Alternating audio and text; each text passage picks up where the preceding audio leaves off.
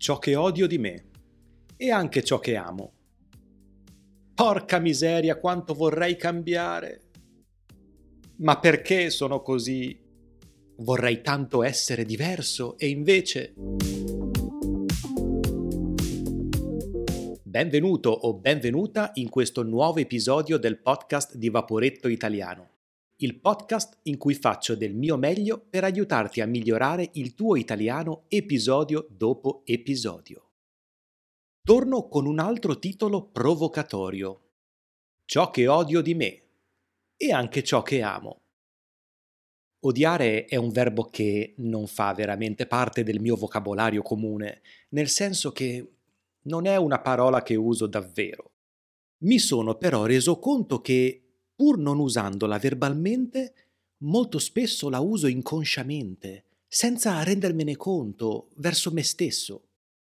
Tutte quelle volte in cui avrei voluto esprimere una mia necessità, ma non sono riuscito a farlo. Ogni volta che non mi sono arrabbiato, anche se avrei dovuto. Quando penso alle volte in cui ho fatto scena muta nelle riunioni di lavoro, quando lavoravo in azienda, per paura o per timidezza. O quelle volte in cui la mia fronte stempiata, la mia pancia, o il mio dentino storto sembrano più evidenti.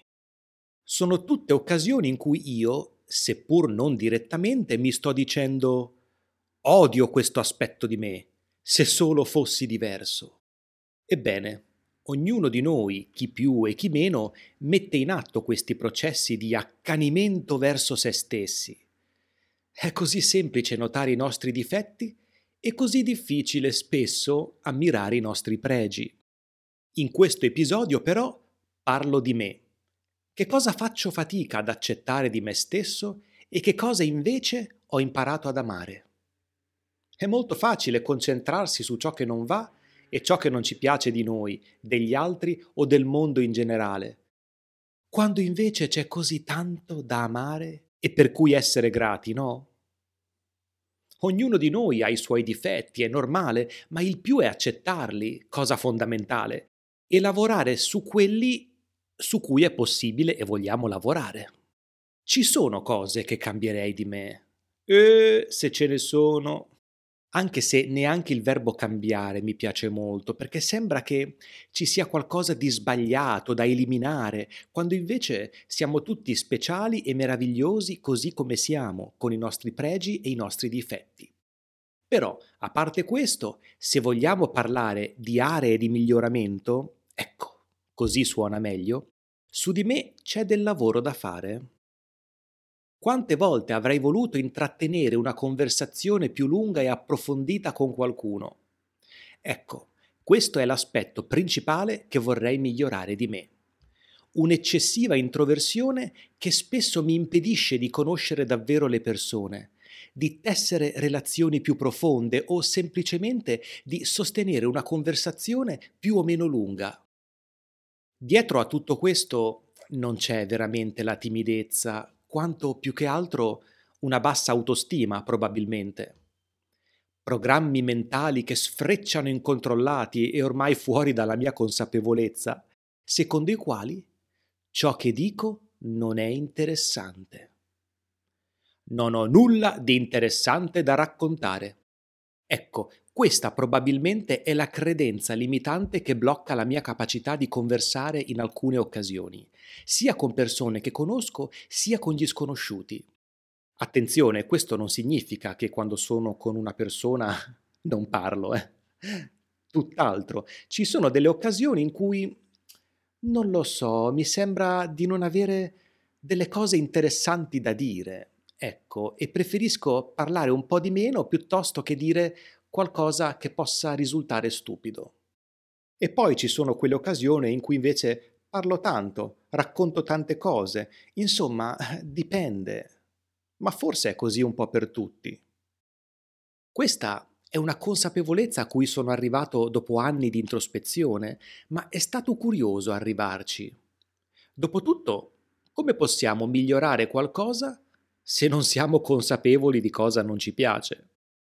La seconda cosa nella quale vorrei migliorare decisamente è la gestione dell'ansia. Qualcuno dei miei studenti già sa che ho un rapporto molto turbolento con questa emozione, che poi non è altro che paura. Basta un piccolo intoppo, un piccolissimo ostacolo, un minimo incidente di percorso per farmi andare in ansia e farmi pensare al peggio. Uno studente ha problemi ad accedere a un corso? Sarà arrabbiatissimo e non comprerà più corsi da Vaporetto Italiano. C'è un piccolo problema tecnico sul sito? Esploderà tutto e la mia attività fallirà. Siamo in bancarotta, signori! Non sono soddisfatto di una lezione in diretta che faccio su Patreon? Tutti i miei studenti iscritti cancelleranno la loro iscrizione perché la lezione ha fatto schifo. Non sto recitando la parte del tragicomico, succede davvero così. Il peggior scenario è sempre dietro l'angolo. Meglio stare allerta. Forse uno psichiatra non sarebbe una brutta idea. Me lo dico da solo, Scrivendo tutto questo mi rendo conto di quanto sia difficile essere me effettivamente. Mamma mia! Ieri stavo guardando un video che parlava proprio della gestione delle emozioni ed è stato illuminante. Il primo concetto che mi ha colpito è quello secondo il quale non è l'emozione a essere negativa, ma il significato che diamo a quell'emozione. L'ansia è un'emozione, come tutte le altre, ma siamo noi a darle una connotazione negativa. Dopotutto non è altro che paura, e la paura è un meccanismo di difesa che tutti abbiamo naturalmente. Senza contare che questo meccanismo ci serviva, principalmente in epoche antiche o nella preistoria, per difenderci dagli animali feroci o da altri pericoli. Pericoli che oggi non esistono e che nella maggior parte dei casi sono solo nella nostra mente e non si materializzeranno mai. Il secondo punto menzionato nel video è ancora più interessante. Spiritualmente parlando, questa persona ha detto che tutte le emozioni che proviamo fanno parte di un'eredità karmica. So che suona un po' strano, ma fammi spiegare. In poche parole, sono eventi che succedono e che servono alla nostra anima per rompere delle resistenze che ci trasciniamo dietro, per evolvere. Io credo a queste cose, ma capisco anche chi è scettico. Sono come delle prove che ci vengono date per superare delle resistenze e quindi evolvere. Se questo fosse vero, dovremmo accettare le difficoltà che si presentano, perché ci servono per rafforzarci, evolvere e sciogliere questi blocchi.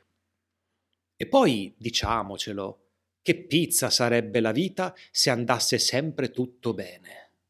Anzi, non sapremmo nemmeno che cosa significa stare bene se non stessimo male. Il bene si riconosce proprio perché esiste anche il male, no? Terzo aspetto da migliorare, che mi ha portato tanti benefici, ma anche tanti guai. Il perfezionismo. Il perfezionismo è quell'aspetto di me che mi ha spinto a migliorare sempre di più, nel lavoro, ma non solo, che mi ha spronato a studiare e ricercare per offrire contenuti migliori, prodotti migliori e così via. Il perfezionismo è anche un aspetto che mi ha bloccato. Volevo un sito favoloso, professionale, con tutti i corsi in un posto solo. Fatemi questa modifica, anche questa, e poi anche questa. No, non mi piace. Rifacciamolo da capo, in questo modo. Passano gli anni e sono finito per spendere fior di quattrini, tantissimi soldi, e ritardare tutti i nostri progetti. Questo corso nuovo non mi convince. Voglio modificare questa lezione. Ah, aspetta, anche questa lezione è da cambiare. Ah, i video hanno una qualità orribile. Rifacciamoli, tutti. Stesso risultato. Progetti e progetti rimandati, perché nulla mi sembrava mai perfetto e adatto per essere lanciato. Chiedi a Giulia se vuoi, ti confermerà ogni singola parola. Santa donna che mi sopporta. Quindi un'introversione poco gradita, un perfezionismo debilitante e una pessima gestione dell'ansia. Questi sono i tre aspetti della mia personalità su cui vorrei davvero, davvero lavorare. Come ho detto prima, però, il primo passo che ho fatto è accettare che questo sono io, che io sono così. Penso che sia fondamentale iniziare ad apprezzare e ad amare noi stessi a prescindere dai difetti che riconosciamo in noi. Si parte da uno stato di amore e poi si fa sempre in tempo a migliorare noi stessi. Non parlo di aspetto fisico perché nella maggior parte dei casi questo è il corpo che la natura ci ha dato e i margini di miglioramento sono limitati, salvo non ricorriamo alla chirurgia estetica. Ovvio, dobbiamo contribuire al nostro benessere fisico con un'alimentazione sana, l'attività sportiva, eccetera. Però il corpo che ho è questo qui. E ti dico la verità, se dovessi soffermarmi sui difetti che da giovane da più giovane, vedevo nel mio corpo, sarei già finito in un manicomio. L'alluce valgo, le gambe a crocetta, la calvizie, la pancetta, i peli sulla schiena, orribili. Pazienza. Convivo con tutti questi aspetti. E la schiena la depilo. Torniamo a noi. Riconoscendo le cose che ci piacciono di meno di noi e accettandole, possiamo poi decidere se e come migliorarle. Io ho iniziato a fare teatro solo per questo e il cielo solo sa quanto mi ha aiutato. Abbiamo parlato solo di cose migliorabili finora, ma che cosa apprezzo davvero tanto di me? Per cosa sono davvero orgoglioso di me stesso? Non è per vantarmi, che sia chiaro, ma sicuramente la determinazione. Quando mi metto in testa qualcosa, guai a chi mi ferma. Mi incaponisco finché non riesco a raggiungere l'obiettivo che mi sono prefissato, a costo di passare giorni, settimane, mesi a studiare, provare e riprovare. Altre cose che apprezzo, vediamo. Ho dei valori molto saldi, imprescindibili, che mi guidano in ogni cosa che faccio. L'onestà verso gli altri, la tendenza e la disponibilità ad aiutare, la serietà e la qualità che voglio offrire nel lavoro, la gentilezza anche quando dovrei essere un po' più cattivello, il mio amore verso gli animali, l'amore per l'arte in ogni sua forma, la mia capacità di ascoltare. In effetti mi sono reso conto che spesso parlo poco, ma in compenso ascolto molto. Forse è per questo che tante persone si sentono di aprirsi con me e di parlare di tutti i loro drammi esistenziali. A me piace ascoltare le persone e se riesco a offrire loro un buon consiglio e qualche parola di conforto, tanto meglio. Se provi anche tu a fare questo esercizio e a elencare tutti gli aspetti di te che vorresti migliorare e quelli che invece ami, probabilmente ti accorgerai che sono tutti collegati. Il mio eccessivo perfezionismo, che presento come un aspetto negativo, è frutto dei miei valori di serietà nel lavoro, di generosità e desiderio di aiutare gli altri nel modo migliore. E qui stiamo parlando di lavoro, ma è così anche in altri ambiti della vita. È così anche per l'ansia. Se mi accontentassi di offrire un servizio mediocre, non avrei l'ansia da prestazione. La mia scarsa loquacità mi ha permesso di sviluppare l'ascolto e il supporto verso gli altri. Vedi come tutti gli aspetti negativi tra virgolette, sono strettamente interconnessi con quelli positivi.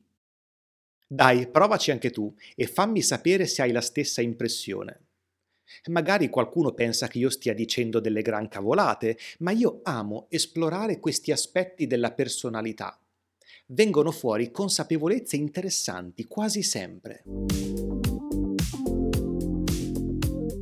Bene. Fine dell'ennesimo pippone psicologico su di me. Che cosa ne pensi di quello che ti ho raccontato? Come sempre, la trascrizione di questo episodio è presente sulla pagina Patreon di Vaporetto Italiano, accompagnata dal lessico più importante usato in contesto. La trascrizione è accompagnata da un cruciverba o un quiz che ti permetterà di memorizzare fin da subito le parole e le espressioni nuove. Trovi il link a Patreon nella descrizione di questo episodio. Ora ti saluto e ti ringrazio tanto, tanto per la tua compagnia. Un abbraccio dall'Italia e a presto!